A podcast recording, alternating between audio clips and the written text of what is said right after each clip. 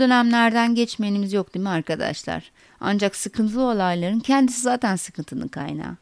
E bir de buna biz bakış açımızdaki sorunları eklersek ne oluyor? Sıkıntılarımız ikiye katlanıyor değil mi? Olayları algılayış biçimimiz, bakış açımız, durumu belki olduğundan daha da zora sokuyor zaman zaman. İçinde bulunduğumuz koşullar tabii ki her zaman olumlu değil. Olmayacak da. Ancak olayların bazıları gerçekten olumlu bir halde gidecekken bunları daha kolay çözebilecekken yani kendimizi daha zora soktuğumuz zamanlar olabiliyor.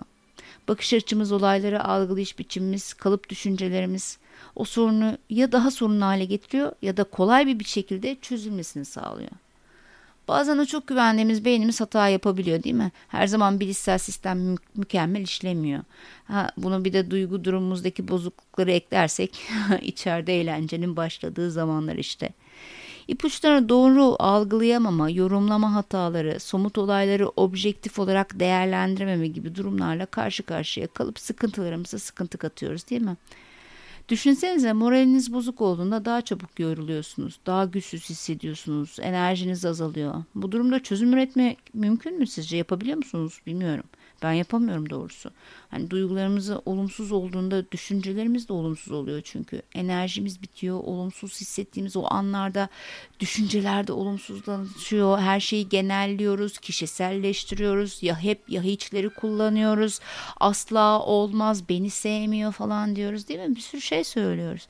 Ne yapıyoruz? Mesela daha önce bir şey yanlış gittiğinde bu yüzden bu sefer de yanlış gidecek diye bir düşünceye kapılabiliyoruz. Ya hep ya hiç siyah beyaz, doğru yanlış. bir sefer veya belki de birkaç sefer bir şeyler ters giderse her zaman ters gidecekmiş gibi bir inanışa kapılıyoruz. Madem daha önce denenmiş, olmamış demek ki olmuyor mesajı var aslında bunun içinde. Ben de denersem başarısız olacağım. Hiç yapamayacağım. Bir kere olmadı artık hiç olmaz. Hiç denemeyeyim gibi mesajlar veriyor bize değil mi bu düşünce? Bazen aşırı genelleme yapıyoruz. Asla herkes, hiç kimse. Olayları veya insanları işte değerlendirirken aşırı geniş bir dil kullanıyoruz. Her zaman öyle olur. Asla olmaz. Herkes böyle. Hiç kimse bunu yapmıyor gibi. Değişmesi mümkün olmadığı anlamına geliyor değil mi bunların? Hani bu korkunç bir hata. Bu işi doğru dürüst yapmayı asla öğrenemeyeceğim. Yani ne getiriyor bu size? Hiç çaba harcamama gerek yok değil mi? Öyle bir mesaj var içerisinde. Bununla yetineyim. Ben bunları değiştirebilecek güçte değilim. Bu şartlarda zorla, e, yaşamaya zorluyor size. Veya ne diyoruz? Bilmem kimden haber almadım, beni sevmiyor. Hemen sonuca varan kalıplarımız var. Düşüncelerimizi gerçeklere veya kanıtlara dayandırmak yerine varsayımlara dayandırıyoruz. Aramıyorsa sevmiyor, gelmiyorsa sevmiyor. Birinin hangi nedenle olursa olsun olumsuz karşılık verdiği bir şeyi kişiselleştirip belki de karşılık vermediği değil mi? Kişiselleştirip kendi üstümüze alıyoruz. Yapılmayan, gidilmeyen, söylenmeyen, istenmeyen her şey beni sevmiyorlar, beni istemiyorlar diye. Bazen her şey tam bir felaket. Yıkım ve küçültme. Yani büyük sorunlar, her şey abartılıyor ama yapılan başarılar, işler, olumlu şeyler küçültülüyor. Her şey bir felaket. Terfi almadım bu yüzden işimde kötü olmalıyım deyip etiket de yapıştırdığımız oluyor. Bir şeyler iyi gitmediği için aptalımdır. Sakarlık yaptığım için geri zekalıyımdır. Bir şey unuttuğum için deli manyağımdır falan. Ne bileyim işte. İş bulamıyorum yetersizim. Bugün yolda arkadaşım bana selam vermeden geçip gitti. Demek ki onu kıracak, kıracak bir şey yaptım. Yani tüm olmayan şeylerde suçlar benim değil mi? Bazen de yapamıyorum'a odaklanıyoruz. Pozitiflerin herhangi bir yerine negatif ne varsa ona odaklanıyoruz. Yani bugün 29 hastaya teşhis koydum ama teşhis koyamadığım bir hasta vardı. O yüzden bu konuda iyi değilim. Ben iyi bir doktor değil miyim falan diyebiliyoruz kendimize. Bu sınav çok kötü geçecek. Ödevlerim de iyi geçmiyor. İşte ben bu bölümde okuyacak kadar akıllı değilim. Neden seçtim falan. diyeniniz var mı? Vardır mutlaka ya da demişsinizdir okuldayken. Bazen pozitifleri diskalifiye ediyoruz değil mi? Arkadaşım olduğu için öyle söylüyor. Annem olduğu için iyi şeyler söylüyor falan. Aldığımız herhangi bir olumlu geri bildirim insanların bize karşı hani nazik olmak zorunda oldukları için söyledikleri şeylermiş gibi geliyor. Olayı rasyonelleştiriyoruz. Bazen de başkaları tarafından değerlendirilmeye rağmen değersiz hissediyoruz. Hani duygusal akıl yürütmeler yapıyoruz. Kendimi yetersiz hissediyorum bu yüzden işimde iyi değilim. Hissettiğimiz şeyin gerçek olduğunu düşünüyoruz. Bazen de ben doktorum bu yüzden endişelenmemeliyim. Ben onun kızıyım her istediğini yapmalıyım. Ben ne dersem o olmalı. Çok güçlü olmalıyım kimseden yardım istememeliyim gibi.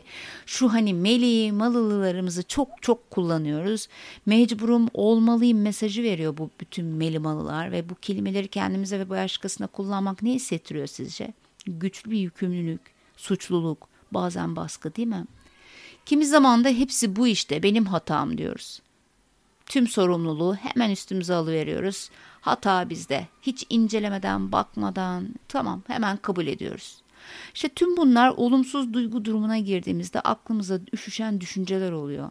Hani bunlar dünyaya bakış açımızı yansıtıyor bizim. Genellikle de abartılı. Durumu fazla kişiselleştirmiş oluyoruz ve gerçekleri de saptıran cümleler bunlar.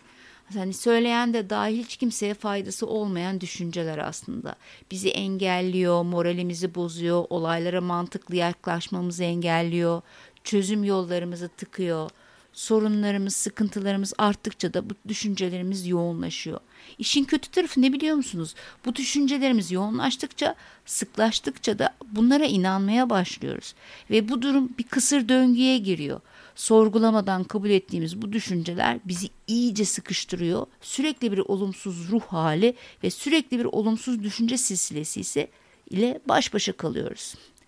Bu kısır döngü düşünce, duygu ve davranışlarımızın bir bütün halinde olmasından kaynaklanıyor aslında.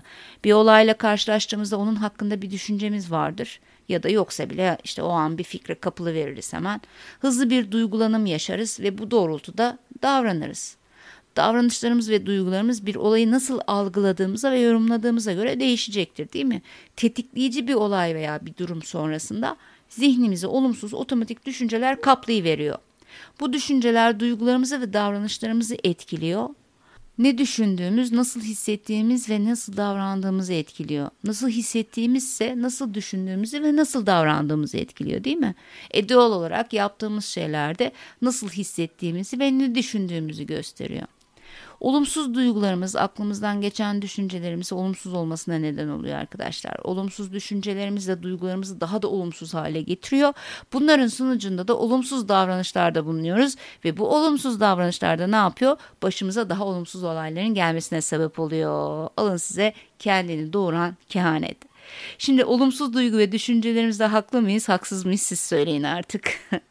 e bunlar da hep benim başıma geliyor. Tanıdık geldi mi bu cümle? Hep söyleriz değil mi? Bunlar da hep benim başıma geliyor. Bu durumdan kurtulabilmek için bu durumdan kurtulabilmek için de yoğun olumsuz duygular hissettiğimizde kendimizi çok zorlayarak da olsa alternatif düşünceler üretmek için büyük çaba harcamamız gerekiyor değil mi? Olabildiğince somut, nesnel verilere odaklanmaya çalışmak o yoğun, karanlık, olumsuz duyguların içinde minik bir ışık yaratacak bize. Resmin tamamını görebilmek için biraz çaba harcayacağız aslında. Alternatifleri de görmeye başlarsanız bu düşüncelerinizden, bu olumsuz düşüncelerinizden farklı nedenler, sorunlar, çözümler de olabileceğine dair bir sinyal verecektir. Yoğun olumsuz duygular hissettiğimizde bu duygunun ne olduğunu tanımlayabilmemiz çok önemli. Ne hissediyorum? öfke, üzüntü, kırgınlık, hayal kırıklığı, değersizlik. Nedir o duygunun ismi? Eğer bir isim bulamıyorsanız kendinize göre abuk subuk bir isim de verebilirsiniz. Yani abidik gubidik duygu diyeyim mesela fark etmez. Veya numara verin bir numaralı duygum. Ama burada adlandırmak önemli yani adın ne olduğu değil de. Sonra bu duyguyu başka zaman hissettiğinizde bununla nasıl başa çıktığınızı hatırlamak için de isim vermek hani önemli olacak çünkü. Her şeyden bağımsız o anda o duyguyu anlayabilmek için önemli bir katkı sağlayacak bu adlandırmada. Ayrıca şunu unutmayın kabul etmediğimiz şeyi değiştiremeyiz. Yani bu tanımlama bizim bu duygumuzu kabul etmemizi, onu yaşadığımızı hissetmemizi, onları daha iyi anlamamızı, etkilerinin daha farkında olmamızı da sağlayacak. Duyguyu tanımlamak olumsuz düşüncelerden kurtulmak için de önemli bir adım tabii.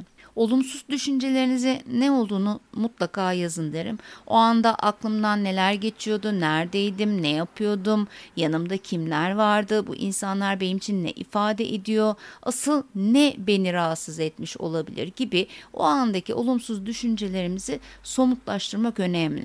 Sonrasında ise bu düşüncelerimizin ne kadarı gerçekçi, elimde ne veriler var, bu düşünceler bana ne sağlıyor, bana net katkısı var, beni neden rahatsız ediyor, bu tür düşünceler çok sık geliyor mu aklıma gibi o düşüncelerimiz konusunda kendimizi sorgulamamız ve alternatif düşünceler geliştirmemiz gerekiyor.